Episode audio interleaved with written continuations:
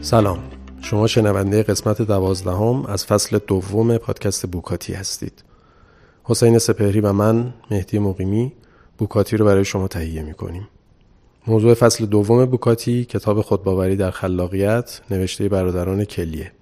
که انتشارات آریانا قلم اون رو چاپ کرده. در این قسمت حسین میزبان خانم الهام رضویه الهام معماری خونده عاشق کارآفرینیه و بنیانگذار کانون معماران معاصر ایران. با ما همراه باشید.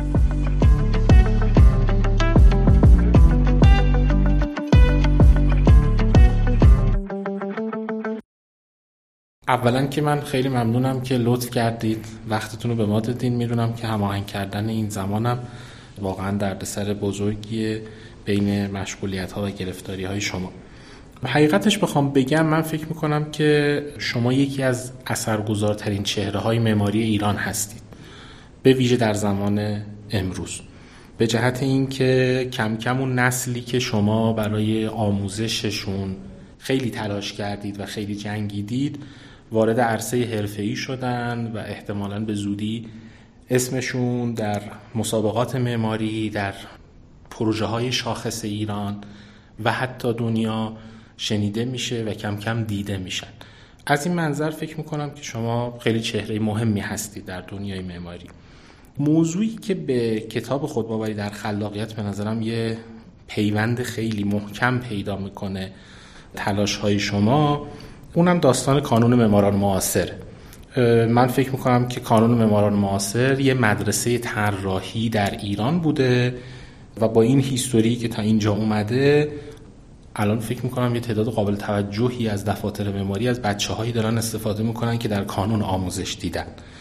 یه مقدمه برامون تعریف می‌کنید که اصلا کانون چجوری شکل گرفت ایده راه اندازیش از کجا به وجود اومد و چه مسیری رو تا اینجا طی کرد. مرسی حسین جان تو خیلی به من لطف داری و من واقعا مشتاقانه و خیلی خوشحال اومدم پیش تو که این صحبت با هم داشته باشیم.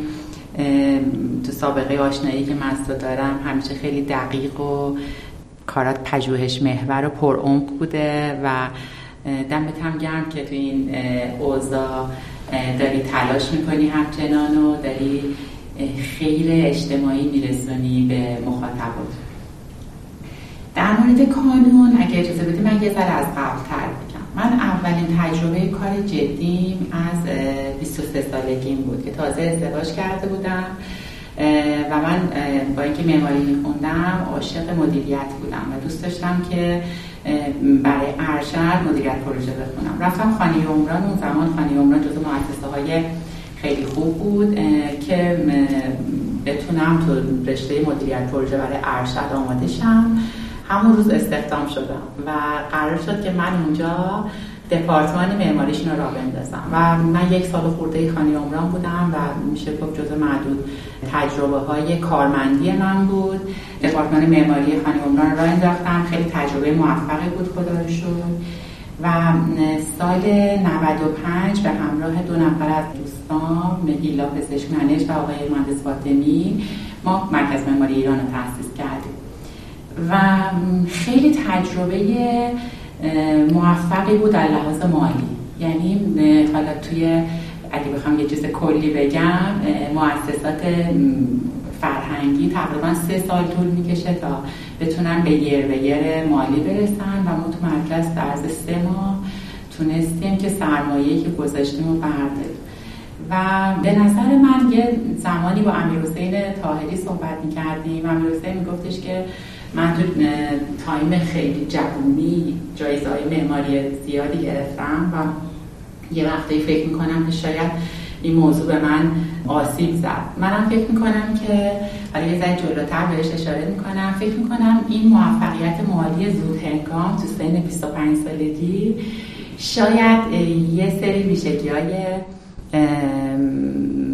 شاید انقدر که اون زمان فکر می‌کردم در آینده به تفکر من کمک نکرد و یه جایی به من آسیب زد. تا سال 91 من مرکز بودم.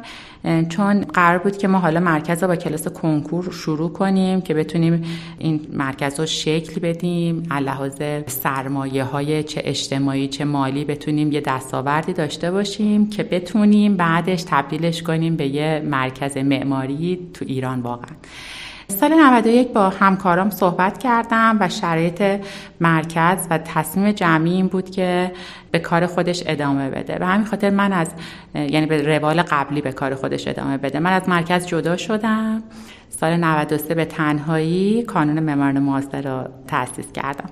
بینش خیلی تلاش کردم که نرم دنبال کار آموزش چون همیشه احساس کردم که من خیلی دانشجوی خوبی بودم تو دوره معماری و فکر کردم که ای بابا من رفتم کلاس کنکور ثبت نام کنم که دفعه اصلا من از وادی معماری پرت شدم و رفتم دارم یه کار دیگه ای انجام میدم. اومدم تلاش کردم که معماری کنم. یکی دو تا پروژه به واسطه همسرم گرفتم ولی احساس کردم که نه من معمار نیستم. یعنی اون ویژگی هایی که یه معمار باید داشته باشه رو شناختم رو خودم بیشتر شد و فکر کردم که نه اون ویژگی ها رو من ندارم. به اضافه اینکه اون قنجی که تو دلم می‌خورد وقتی که داشتم ایده پردازی می‌کردم در مورد شروع یه سازمان راه اندازی یه کار رو تو معماری نداشتم. به همین خاطر به ناچار برای اینکه بیکار نمونم کانون معماران معاصر رو تأسیس کردم. خیلی تو شروعش همسرم و برادرم به من کمک کردم و واقعا اگه اون دوتا نبودن من نمی‌تونستم که اون کار رو شروع کنم. می‌دونستم که کانون کار یه نفر نیست. یعنی می‌دونستم که با شرایط اجتماعی که توی جامعه معماری هست و به نظر من برعکس این که معمارا همیشه خیلی پر ریسک و ریسک پذیر خودشون رو نشون میدن. تو بحث کسب و کار من نمی‌تونم تو شروع کارم معمارا رو جذب کنم. و همین خاطر گفتم من شروع می‌کنم تو حین مسیر. می‌تونم یه سری آدم رو جذب کنم معمارا که بیان به کمک من و بتونیم کار بزرگی انجام بدیم. خیلی از کارهایی که اون موقع انجام دادم و الان که بهش فکر می‌کنم فکر می‌کنم که بر اساس شهودم پیش رفته ولی واقعا بر اساس ویژگی های یه حالا کسی که می‌خواد کارآفرینی کنه بوده و یه سریاشو حالا که زر جلوتر باز توضیح میدم که یه سریاش به نظرم درست تصمیم گیری شده و یه سریاش نه به خطا پیش رفته من با خودم گفتم خب من دوست دارم چه فضایی رو داشته باشم چه کمکی می‌تونم به, به اجتماع بکنم. مدل کارآفرینی من همیشه اینجوریه که بر اساس یه نیازی یه اتفاقی رو سعی می‌کنم شکل بدم و خواه ناخواه من وجهه اجتماعی و نفع اجتماعی اون business هم برام مهمه. یعنی علاوه بر اینکه اون business باید کسب و کار باشه و به چرخه به چرخه دقیقا چرخه اقتصادیش برام مهمه که یه خیر اجتماعی یه نفع اجتماعی هم داشته باشه. و فکر کردم که ما می‌تونیم که یعنی کلید واژه‌ای که من کانون رو باش تاسیس کردم پاتوق بود. من می‌خواستم یه پاتوق معماری داشته باشیم که معمارا اونجا چون سنم هم کم بود یعنی انقدر اعتماد به نفس اینو نداشتم که بگم من می‌تونم جریان سازی کنم یه معماری یه جریان معماری تو ایران. ولی فکر کردم که من می‌تونم یه پاتوق ایجاد کنم که تو اون پاتوق آدما به گفتگو بپردازن و یه سری جریانا رو شکل بدن. به خاطر همین شروع کانون اگر دقت کنین بر اساس فعالیت هایی بود که این فعالیت ها همه پشتش یه پاتوقی بود. مثلا من گالری راه اندازی کردم. حالا می‌گفتم اون گالریه برای اینکه معمارا اون زمان بیشتر فوق لیسانس معماری به صورت پیوسته بود و چون یه دفعه تبدیل شده به لیسانس خیلی از دانشکده هاش دانشکده های فنی شده بودن و بچه ها با دانشجوهای هنر رشد نمی‌کردن و از هنر سر در نمی آوردن می‌گفتم خب این گالری کمک می‌کنه که علاوه بر اینکه معمارا با هنر آشناشن حالا توش هم تو اون فضای گالری هم بتونن به اون پاتوق بودن کمک کنن. یه کافه کنارش راه اندازی کردم. داشتم برنامه ریزی کتابخونه رو می‌کردم. هفته های فیروزه ای رو اندازی کردم که هفته های فیروزه ای یک هفته در هر ماه بر اساس یه موضوعی هفته یا تا ما سخنرانی داشتیم. مثلا یه موضوعش مرگ بود یه موضوعش مسجد بود یه موضوعش یادم نی چی بود. خیلی مال خیلی ساله بود. خیلی گذشته. و تمام اون اتفاقا بر اساس میگم پاتوق بودنه بود که بیشترین رفت آمد تو شکل بگیره. به مرور با مخصوصا با ورود هومن طالبی توی کانون کانون موضع علمی تری تونست به خودش بگیره و آرزوی مدرسه معماری شدن تو کانون قوی تر شد. خب مدرسه معماری با پاتوق یه تفاوتهای خیلی اساسی داره. تو پاتوق تو موضعی نداری. درات بازه. در مؤسسه باید به سمت همه باز باشه برای اینکه هر صدایی رو بشنوه. ولی تو مدرسه تو باید یه موضعی اعلام کنی و به مرور باید هی این گزینش اتفاق بیفته و کسایی که حالا لحاظ علمی موجه هستن نسبت به اون موضع رو تو بپذیری. و سال 95 با کمک هومن که من همینجا بگم که خیلی قد دانشم بخاطر اینکه هومن کسیه که واقعا دغدغه آموزش داشت و خیلی برای این اتفاق جنگید و جز معدود آدمایی بود که خودش رو از سازمان کوچیکتر می‌دونست. یعنی معمارا همیشه برندینگ شخصی براشون مهمه. ولی یه سازمان در صورتی رشد می‌کنه که سازمانت از خودت بزرگتر باشه. و هومن اینو خیلی خوب می‌فهمید. یعنی و با, با توجه به اینکه معمار بود وقتی میومد تو کانون خودش رو پشت کانون قایم می‌کرد. رو برندینگ خودش خیلی اصراری نداشت. و مدرسه شکل. گرفت قبل از مدرسه ما یه استدیویی داشتیم به اسم بدون پیشفرض که میشه گفت شاکله یعنی اون بذر کوچیک مدرسه از اونجا استارت خورد. با کمک نشید این اتفاق افتاد. نشید نبیان، رامباد ایلخانی، علیرضا تقابونی و محمد رضا قدوسی تدریسش می‌کردن.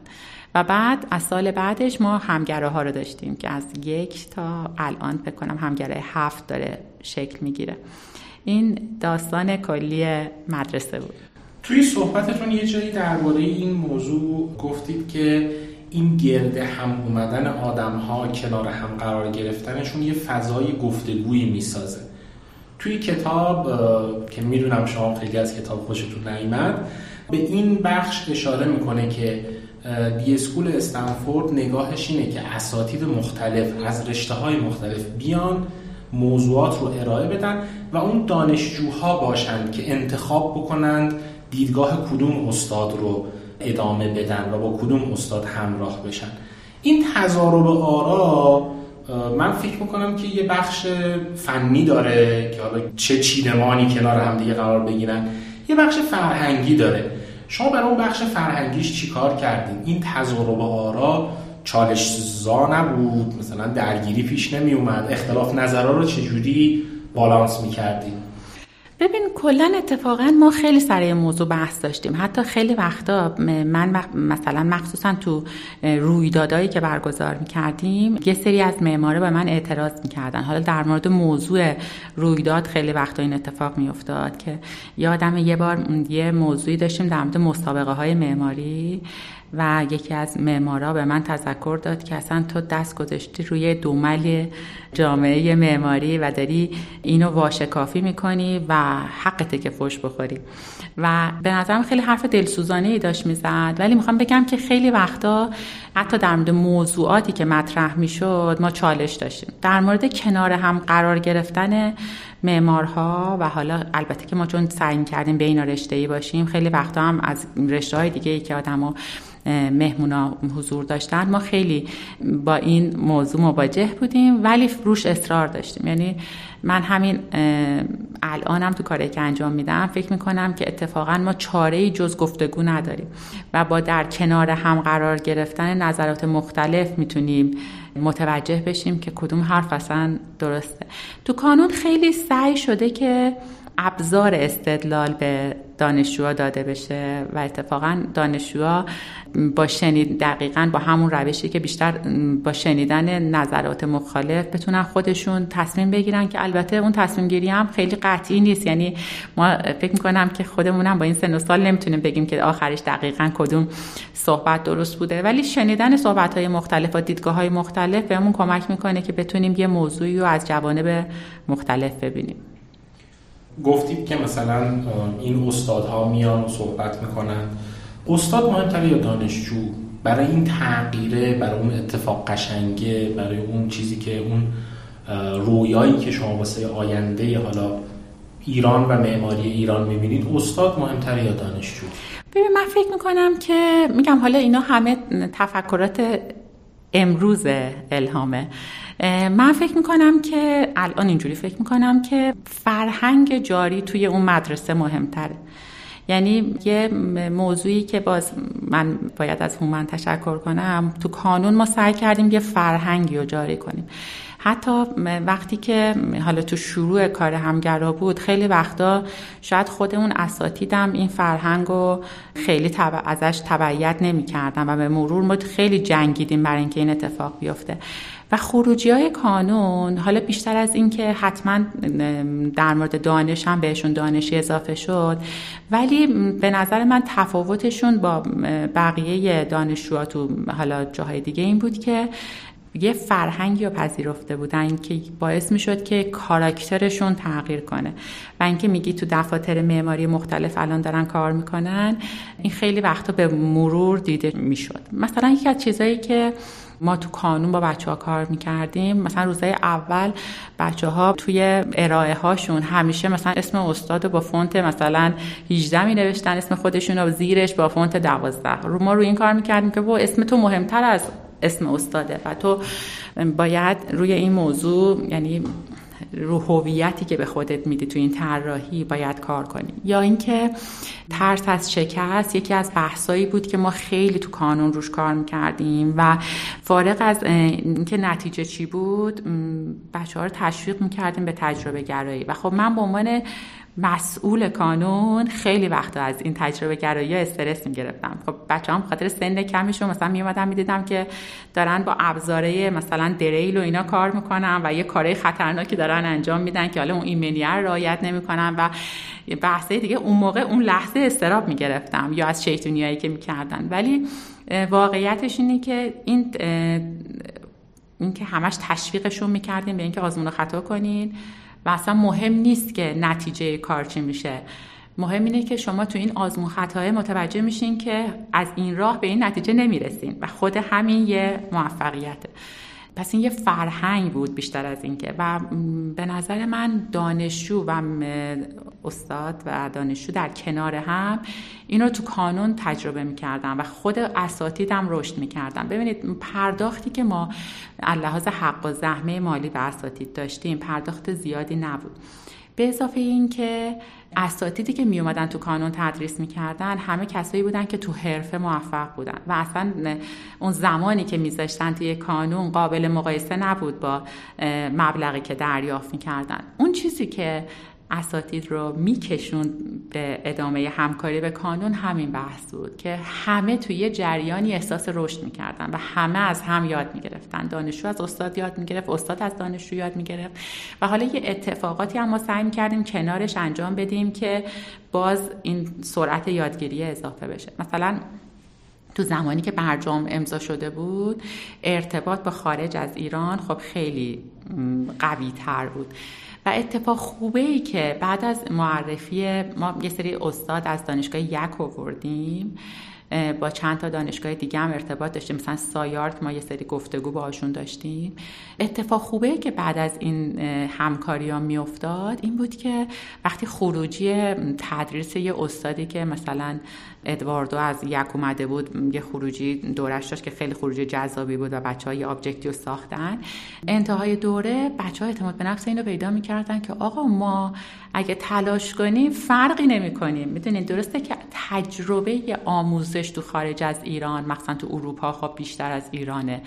ولی فرقی نمی‌کنه. ما هم اگر اون آموزش رو تجربه کنیم می‌تونیم خروجی های حتی بهتر از خارج از ایران داشته باشیم. و این خب حداقل خیلی حس خوب گروهی می‌داد به همون هممون یه نکته ای که اضافه کنم به صحبت هم اینه که منم کنار استاد دانشجوها یاد می‌گرفتم. یا من منم احساس می‌کردم که دارم رشد می‌کنم.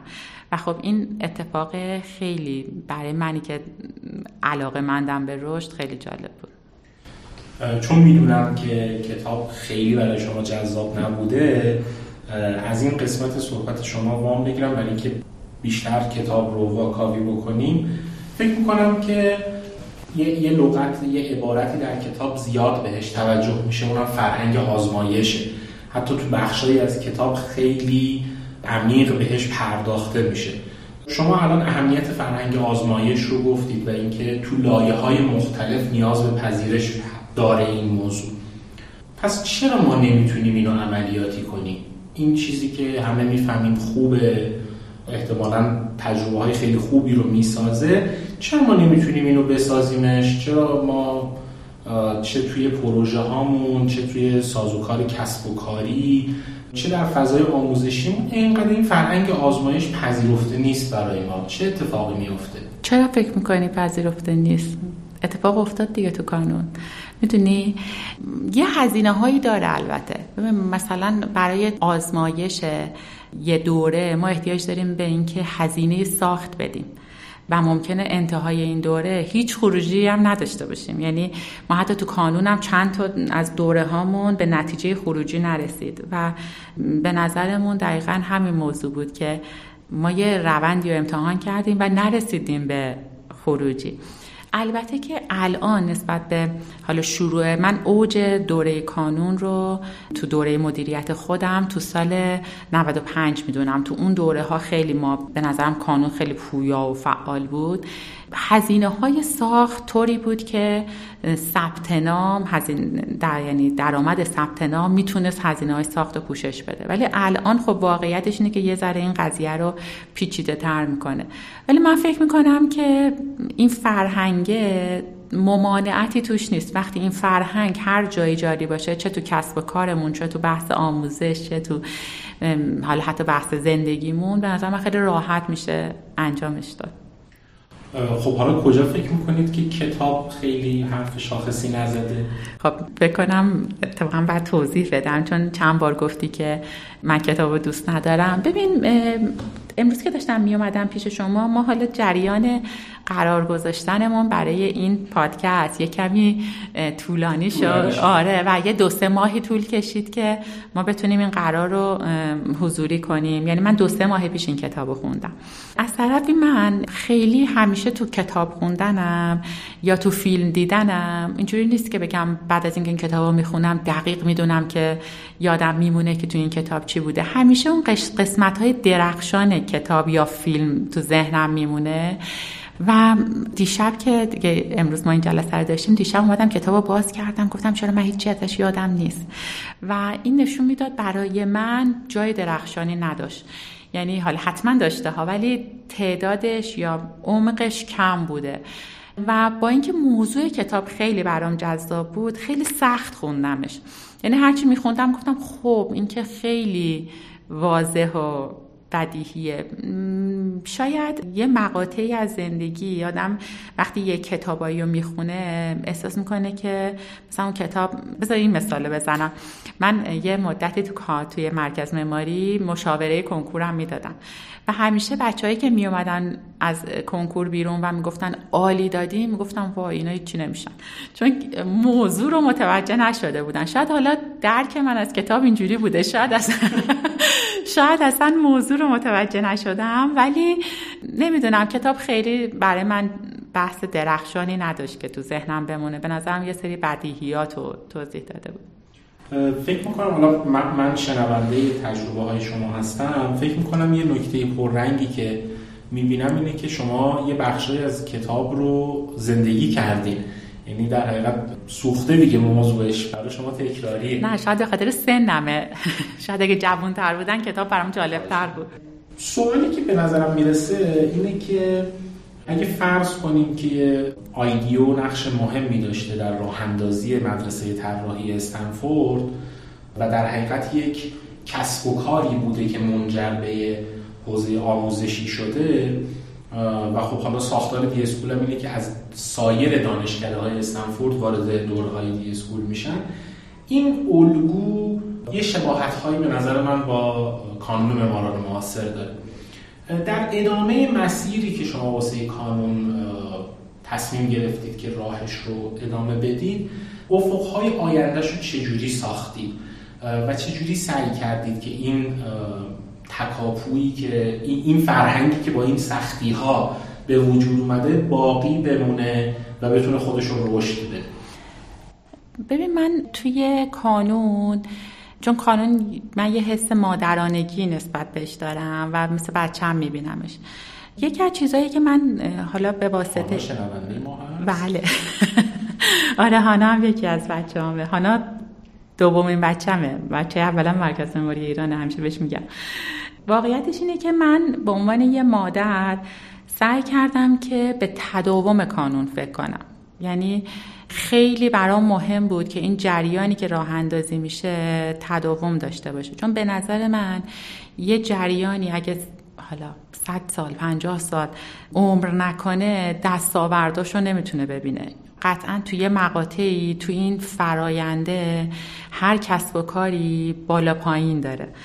و کانون در صورتی می‌تونه به نظر من بگه من کاری کردم یا جریان سازی داشتم. اینی که بتونه صد سالش بشه و فارغ و تحصیلای خودش توش حضور داشته باشن و بتونن ادامهش بدن.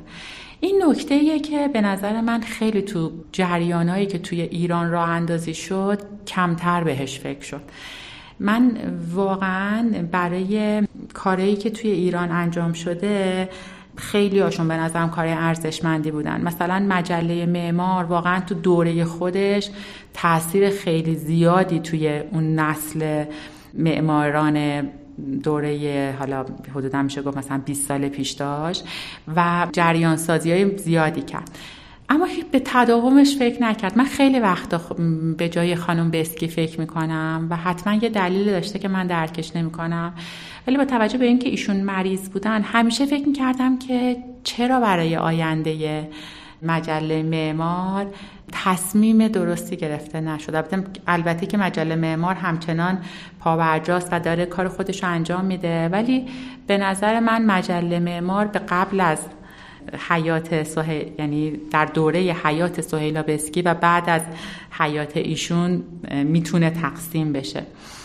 اتفاقی که برای کانون تلاش کردم اتفاق بیفته و به نظر من کانون به عنوان یک مجموعه خوششانس بهش کمک شد که این اتفاق براش بیفته اینه که ما بیایم تمرین کنیم مدیریت های مختلف رو در کانون. علیرضا تقابونی یکی از شانسایی بود که کانون داشت و علیرضا با اینکه من یه نکته رو بگم من تو دوره‌ای که کانون حالا من مدیریتش به عهده داشتم خیلی وقتا به خیلی از معمارایی که ازشون درخواست می‌کردم بیا تدریس کن تو کانون مثلا می‌گفتن که اوکی کانون تدریس برای ما خیلی جذابه ولی الان تو این شرایط ترجیح میدیم که حقوق بچه های دفترمون رو بدیم.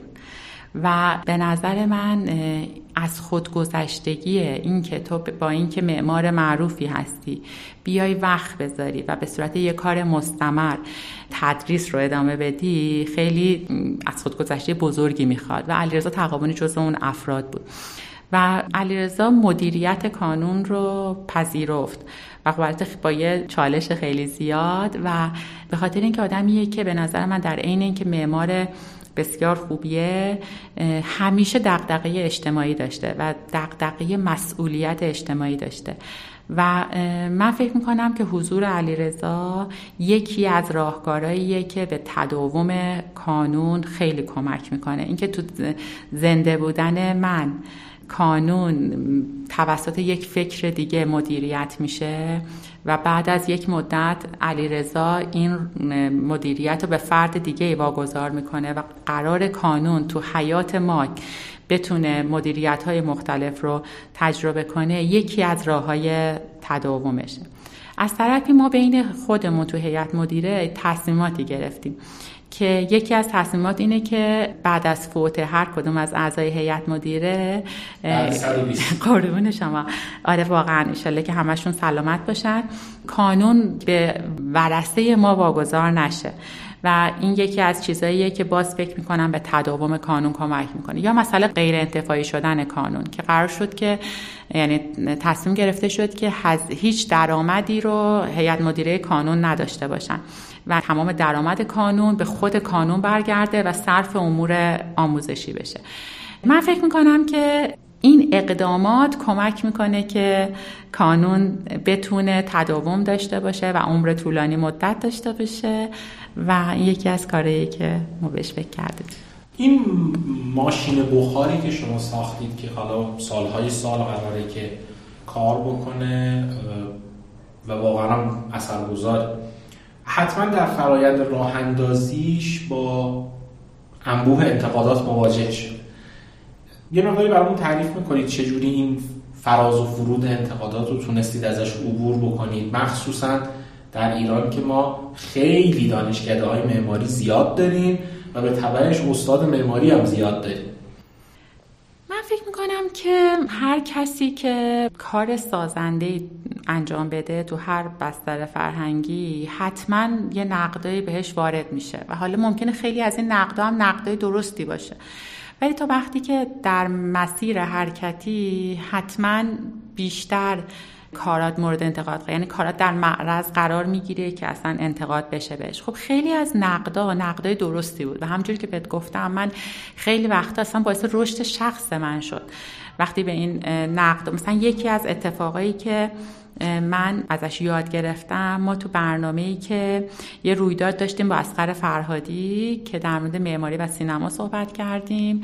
که سخنراناش علیرضا تقابونی بود هومن طالبی آقای دانشمیر و اسقر فرهادی. ما توی این برنامه با توجه به اینکه برگزاری این برنامه لازم بود که ما حتما اسپانسر داشته باشیم و ما برای گرفتن اون اسپانسرها بهشون قول یه سری صندلی داده بودیم و گفته بودیم شما مهمونه خودتون می‌تونید دعوت کنید. بعد که برنامه ریزی انجام شد دیدیم کل صندلی ما پر شده. ما اعلام کردیم که این برنامه به صورت آنلاین پخش میشه ولی ما صندلی نداریم که به شما بدیم چون مهمونای خود کانون و حالا مهمونای اسپانسران و خب خیلی ما مورد نقد قرار گرفتیم. یعنی یکی از اون شبایی که من خیلی حالم بد بود و تحت فشار بودم و اینا این بود. و خود معماران به من اعتراض می‌کردن. و هومان به من گفتش که اسخایی کن اسخایی عمومی کن. و من خیلی مقاومت کردم. و احساسم این بود که آقا من چرا باید اسخایی کنم. من هزینه کردم. انرژی حالا سنم من پایین تر بود. انرژی بدنی اینقدر گذاشتم. این فشار ذهنی رو تحمل کردم. نزدیک نه ماه برنامه ریزی این برنامه طول کشیده. من دارم یه منفعتی رو به جامعه میرسونم. چرا اصلا جامعه به من فش میده؟ و اسخایی نکردم. بعدش یاد گرفتم که بعد اسخایی می‌کردم. می‌دونی؟ یعنی می‌خوام بگم که در مقابل خیلی از انتقادام خیلی از انتقادا به حقه. و من حداقل چیزی که الان یاد گرفتم اینه که برای این انتقادا میشه اسخایی کرد میشه تغییر جهت داد میشه راه حل پیدا کرد و بحثای دیگه. خیلی وقت البته ناسپاسی شده بود و به هم مثلا حالا تو اون مقطع ناراحت می شدم ولی انتقادی که بگم نمی‌شد از پسش بر بیایم یا سنگ اندازی که بگم نشد از پسش بر بیایم. الان چیزی تو ذهنم نیست مثل همین کتاب است شاید اون حالتهایی که بگم خیلی به هم فشار اومده باشه وجود نداشت. تو صحبت های شما به نظرم این نکته خیلی پررنگه که شما با یک روح بلندی این اثرگذاری رو به دنبالش رفتید و خب محقق شده. ما به عنوان کسایی که داریم روی دست استاد می‌خوایم نگاه بکنیم ما چجوری می‌تونیم تو دنیای اطرافمون اثر بذاریم؟ تو پرانتزم بگم به نظر من یکی از ویژگی های کتاب اینه که به اثرگذاری در دنیای پیرامونی توجه می‌کنه. و این نقشش رو واسه designer پررنگ ببینه که designer اون کسیه که در دنیای اطرافش اثر می‌ذاره. و حالا ابزارهای مختلفش رو میگه تجربه های مختلف خودشون رو میگه تجربه شما برای اینکه ما بتونیم در دنیای اطرافمون اثرگذار باشیم چیه؟ حسین تو در مورد من وقتی توضیح میدی من خجالت می‌کشم. نه واقعا من که نتونستم که اون اثرگذاری که شما فکر می‌کنین رو داشته باشم. یه کاری رو شروع کردم و همچنانم سعی می‌کنم که ادامه بدم. ولی ببین من فکر می‌کنم که یکی از چیزایی که تو جامعه ما کم روش کار شده اینکه نفع جمعی چقدر می‌تونه به ما کمک کنه برای اینکه به نفع فردی برسیم.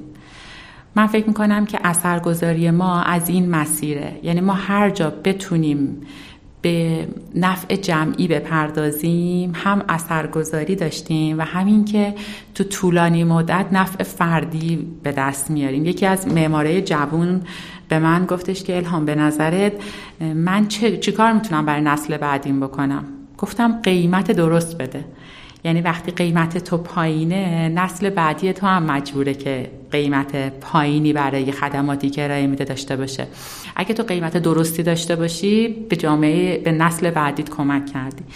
و این قیمت پایین یا قیمتی که به نظر من منصفانه نیست خیلی توی عموم خدماتی که معمارها دارن میدن به خاطر یه مسابقه خیلی مسخره که بین معمارا افتاده و برای اینکه کارو بگیرن به هر روشی قیمتاشون رو میشکنن من اعتقاد دارم مسابقه هایی که تو از طرف سازنده ها تو بین یه سری به صورت محدود بین دفاتر شکل گرفته یا خرید کانسپت یکی از آسیباییه که به جامعه معماری زده شده به خاطر اینکه خود اون فردایی که دعوت میشن باز میفتن توی یه مسابقه ای که اینا خودزنیه و یه سری بحثای دیگه. ما نمونه های اینجوری خیلی زیاد داریم. هر وقت ما بتونیم گذشت کنیم بگیم که ما یه کاری رو انجام میدیم که الان تو لحظه خیرش رو نمی‌بینیم. ولی به جامعه معماری داره سود میرسونه. حتی ممکنه ضرر کنیم ولی به جامعه معماری داره سود میرسونه. فکر می‌کنم که می‌تونیم اثرگذار باشیم. یکی از موضوعاتی که توی کتاب خیلی بهش توجه میشه و تاکید می‌کنن نویسنده های کتاب این قابلیت تحمل ابهامه. و درباره دیزاینرها پررنگ به این مسئله می‌پردازن که این یه ماینست مهمه واسه طراح که بتونه این ابهام فضای ابهام مسئله رو تحمل بکنه. این سوال می‌خوام ویژه جوانترایی بپرسم که الان در مسیر یادگیری معماری قرار دارن. مثلا دوره لیسانسشون آغاز شده یا علاقه به این هستن که وارد تحصیل معماری بشن. این حجم ابهام این که چجوری میشه یه معمار شد از این مسیر عجیب و غریب مثلا تحصیلات چجوری راهنمایی می‌کنید ما رو که بتونیم این مسیر رو یه مقداری ابهامش رو بهتر درک کنیم؟ تو هر وقت میگی که تو کتاب اینو گفته من چهار ستون بدنم میلرزه چون چیزی از کتاب یادم نیست. و هی هم من تو موقعیت مادر بزرگ قرار میدی. و از و ازم را نه بازم بزرگتر نه. شوخی می‌کنم. ببین من فکر می‌کنم که کوشش و جنگندگی و انتخاب مسیر درست اخلاقی حتما آدم رو به اون هدفی که برای خودمون هدف گذاری می‌کنیم میرسونه. یعنی مخصوصا تو نسل جدید به نظر من درسته که شاید رقابت به نظرشون سخت بیاد ولی ویژگی های نسل جدید در عین اینکه ویژگی های خیلی قدرتمند و قوی دارن نقاط ضعفی هم دارن که یکی من چون دختر خودم هم همیشه بهش این موضوع رو باش صحبت می‌کنم. در مورد مثلا سخت کوشی تمرین خیلی نسلی نیستن که سخت کوش مثلا ما یادمه که برای حل یه مسئله جبر مثلا صفحه ها تمرین معادله داشتیم برای اینکه مثلا یه معادله رو یاد بگیریم. ولی به عنوان یه نظارگر نسل جدید می‌بینم که مثلا دخترم کتابش رو با همجوری ریاضیش رو می‌خونه و اصلا برای من غیر قابل باوره و خب نتیجه خوبم می‌گیره. ولی موضوع اینه که من فکر می‌کنم که راهی که یعنی اگه بخوام یه توصیه داشته باشم فکر می‌کنم یکی از چیزایی که خیلی کمک می‌کنه به نسل جدید سخت کوشی و تمرینه. و همون نترسیدن از شکسته. من فکر می‌کنم در هر صورت با این چند تا ابزار آدم به اون هدفی که داره می‌تونه برسه. ممکنه که این مسیر طولانی یا کوتاه بشه و البته الان توی موقعیتی قرار دارم که فکر می‌کنم که علاوه سنی که فکر می‌کنم در کنار سخت و همت به شانسم معتقدم. یعنی فکر می‌کنم که یه مقاطعی از نه در کل زندگی ولی یه مقاطعی از زندگی لازمه که آدم شانسم بیاره که البته آگاهی هم باید داشته باشه. یعنی باید منتظر اون فرصت شانسم باشه. لغت شانس توی صحبت شما. منو یاد این موضوع انداخت که خب یکی از مواردی که دانشجویان معماری باهاش مواجه هستن اینه که اونایی که مثلا توی شهرهای این مقداری دورتر از پای تخت دارن معماری می‌خونن این ذهنیت براشون کم و بیش وجود داره که خب ما دسترسی نداریم به اون منابعی که در تهران یا در شهرهای خیلی بزرگ وجود داره. و فکر می‌کنم که یکی از دقدقه های شما این بوده که بتونید این فاصله ها رو کم بکنید. حتی خاطرم هست که بعضی از پروژه های کانون اصلا طراحی شده بود برای اینکه بتونه این فاصله ها رو تعدیلش بکنه. الان فکر می‌کنید که چه راه حلایی داشته باشه؟ چه جوری میشه این گپی که بین کسانی که مثلا در تهران یا در چند شهر بزرگ ایران دارن تحصیل می‌کنن و با ارواحان بزرگ فرصت معاشرت دارن با معماران بزرگ فرصت معاشرت دارن و کسانی که خود فاصله دارن از این موقعیت. ببین من فکر می‌کنم که شاید قبل از کرونا ما می‌تونستیم در مورد این موضوع صحبت کنیم ولی بعد از کرونا با توجه به حضور اینترنت عملا ما محدودیت مکانی رو تو آموزش نداریم. یعنی اکثر دقیقا همجوری که اشاره کردی تو کانون مثلا ما یه سری کارگاه داشتیم که ارومیه برگزار شد مشهد برگزار شد یزد برگزار شد و جاهای مختلف. ولی الان به نظر من حتی به اینم خیلی نیازی نیست و چه داخل ایران چه آموزشی که خارج از ایران هست هم به صورت رایگان خیلی زیاد وجود داره.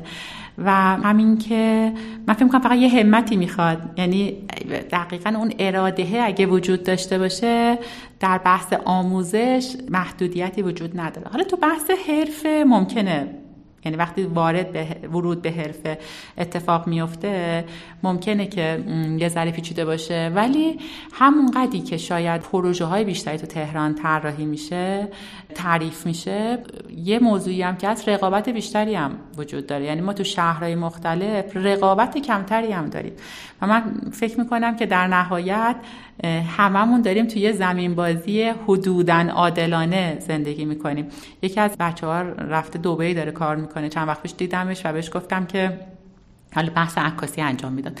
بهش گفتم که اوضاع چطوره؟ مثلا اونجا خیلی پروژه هست قیمت های پروژه ها خب خیلی بهتره. گفتش که آره ولی ما داریم با جهان رقابت می‌کنیم.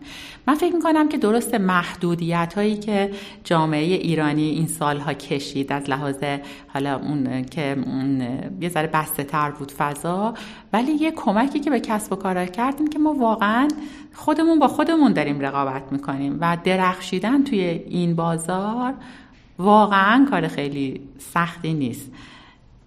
به عنوان آخرین سوال بخوام ازتون بپرسم. فکر می‌کنید که اگه الان یه کسی بیاد و بگه که من می‌خوام یه کانون شماره دو راه اندازی بکنم بهش چه پیشنهادی میدی؟ راه اندازی کنه دیگه. بهش میگم حتما برو جلو. یعنی فکر می‌کنید که هنوز فضای آموزشی ما هنوز فضای معماری ما در ایران نیازمنده حتما. ببینید من سال 93 که کانون رو تاسیس کردم یک میلیون نفر معمار داشتیم. و من فکر می‌کنم برای این یک میلیون نفر معمار که اگه همون تعدادم مونده باشن که به نظرم رشد کردن. حتما ما مراکز زیادی داری لازم داریم برای اینکه بهشون خدمات داده بشه. و من فکر می‌کنم که هر چقدر ما دقدقه اجتماعی داشته باشیم و کار اجتماعی کنیم بخوایم انجام بدیم کمه و باید این کار رو انجام بدیم.